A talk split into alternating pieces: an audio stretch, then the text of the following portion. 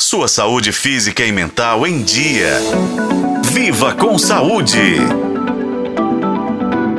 A chegada do inverno, os idosos enfrentam mais riscos de saúde devido às baixas temperaturas. Hipotermia, doenças respiratórias e dores reumáticas mais fortes são apenas alguns dos problemas que podem afetá-los. Para evitar essas complicações, é muito importante adotar cuidados específicos durante o tempo frio. Uma das preocupações é garantir que os idosos tomem banhos rápidos, de preferência no período da tarde, quando a temperatura temperatura ambiente está um pouco mais alta. Isso evita a exposição ao frio intenso e ajuda a preservar o calor do corpo. Além disso, é essencial o uso de hidratantes adequados para evitar o ressecamento da pele, tão comum durante o inverno. Outro ponto fundamental é agasalhar as pessoas mais velhas com roupas mais quentes, como gorros, luvas e meias que ajudam a manter o calor e proteger o corpo. Mesmo dentro de casa, vale lembrar que o ambiente pode estar mais frio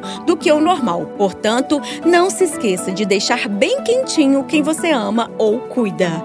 A enfermeira Priscila Cortes, do Grupo Side, empresa de cuidadores de idosos, destaca que manter atualizado o cartão de vacina dos idosos também é uma forma de proteção no inverno.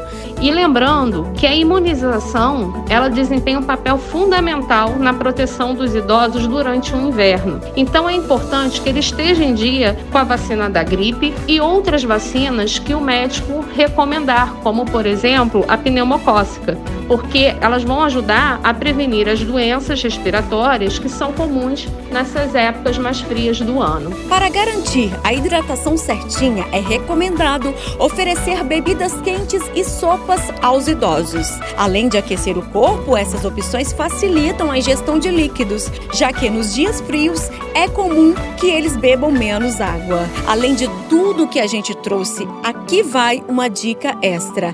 É muito importante que os idosos estejam pertinho de pessoas queridas, como de seus familiares, amigos e vizinhos. Afinal de contas, o carinho e o amor também deixam o coração deles quentinho e pronto para enfrentar as baixas temperaturas. Eu sou Nubia Oliveira e este foi o podcast Viva com Saúde. Acompanhe pelo pelos tocadores de podcast e na FM O Tempo.